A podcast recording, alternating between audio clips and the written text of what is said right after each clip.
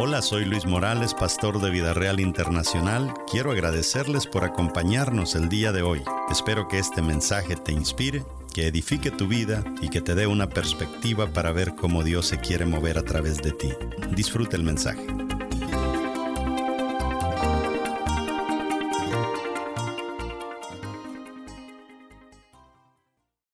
No podemos seguir hablando de este bendito virus ya. Esto ya se acabó. O sea, si ya pasaste por el virus, déjame decirte, Dios quiera que seas inmune, adelante, vamos a hacer cosas para Dios, pero no podemos ya estar encuevados. Si es encuevadero lo que nos ha traído es problemas.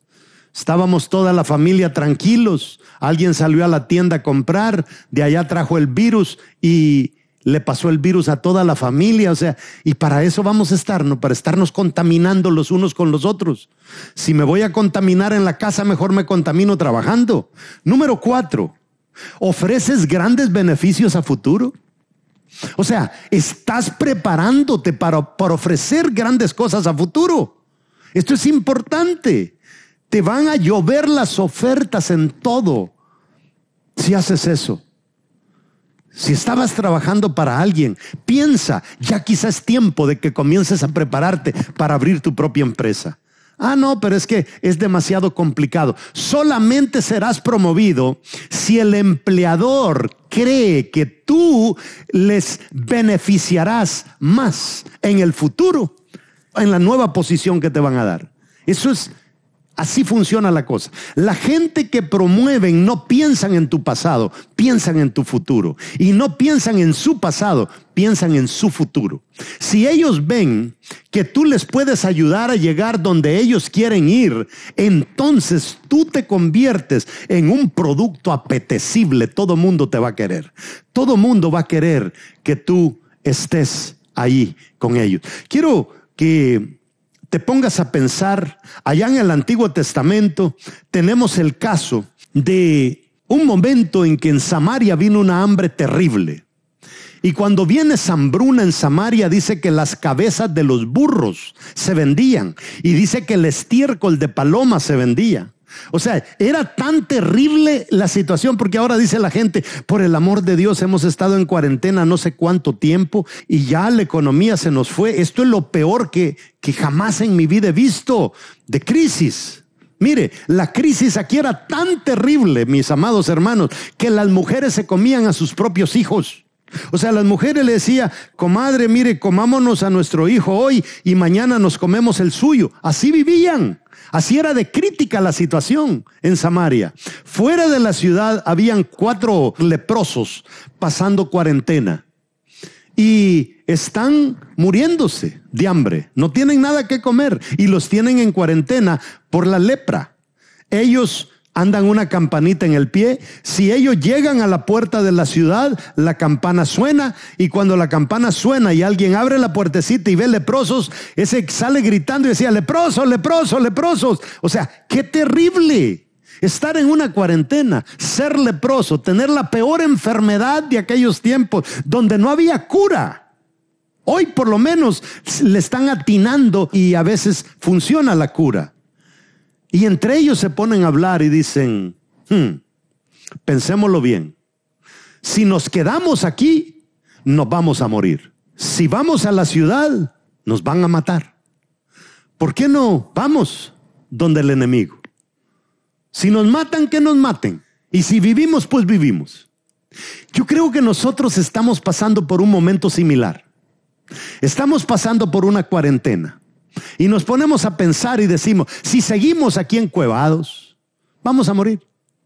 O sea, vamos a ser contaminados, de una manera u otra, en una salida del uno, en una salida del otro.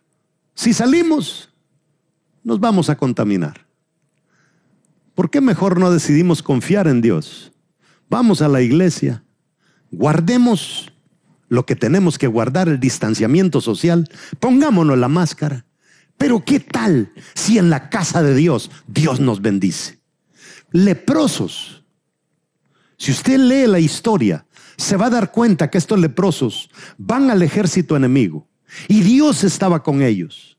Cuando estos leprosos llegaron allá, Dice que el enemigo escuchó como tropel de caballos que se aproximaban. ¿Y sabe cuántas personas iban? Cuatro leprosos, quizás hasta descalzos de la lepra que tenían. Y Dios hace que escuchen como tropeles de caballos. Y esos ejército enemigo salió huyendo, dejó todo ahí. Y de la noche a la mañana, de la noche a la mañana, es todo cambió. Se acabó el hambre en Samaria tal y como un profeta lo había dicho. Esta gente va y dice, miren, no es bueno que nosotros nos comamos toda la comida. ¿Por qué no van a recoger lo que dejó el ejército enemigo y así comemos todo? El día siguiente se abarató la comida en la ciudad de lo que dejó el ejército enemigo. Se calcula que uno de los leprosos que iba ahí era Hietzi, el criado del profeta Eliseo. Y cuando tú sigues leyendo, te vas a dar cuenta que más adelantito Hietzi está justamente con el rey. Y el rey le dice a Hietzi, Hietzi, cuéntame del profeta. Y Hietzi le dice, hmm, ah, es que como este hizo tantos milagros, déjeme ver dónde comienzo. Y le dice, ah, le voy a contar el milagro de la viuda. Y comienza a contarle el milagro de la viuda. ¿Qué trabajo ocupa Hietzi en ese momento? Hietzi pasó de ser el ayudante del profeta a ser el brazo derecho del rey. Gracias a qué? Gracias a que Hietzi dijo, en esta bendita cuarentena yo tengo que encontrar la fórmula para salir adelante. En esta bendita cuarentena yo me harté y tenemos que salir de acá porque seguir en estas condiciones no es para un hijo de Dios. Y así es como nosotros debemos de pensarla. Número cinco, no te especialices en labores obsoletas.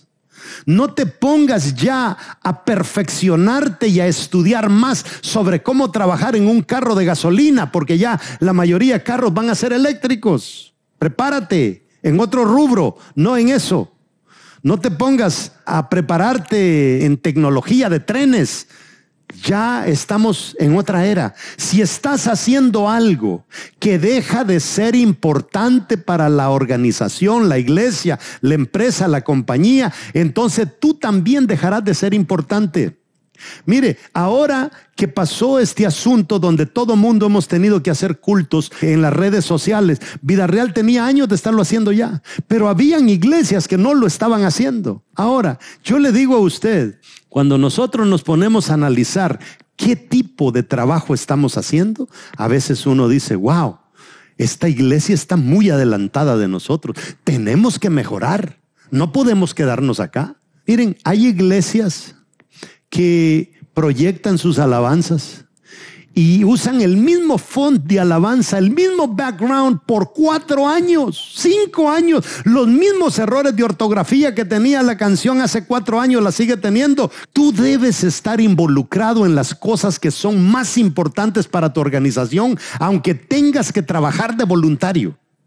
Así tiene que ser. Esos grandes millonarios, si te vas a las historias como Rockefeller, que tuvo que ir a un periódico y tuvo que trabajar gratis porque no había una plaza para él y trabajando gratis vieron su astucia, vieron su capacidad y el jefe le dijo, tengo que contratar a alguien como tú.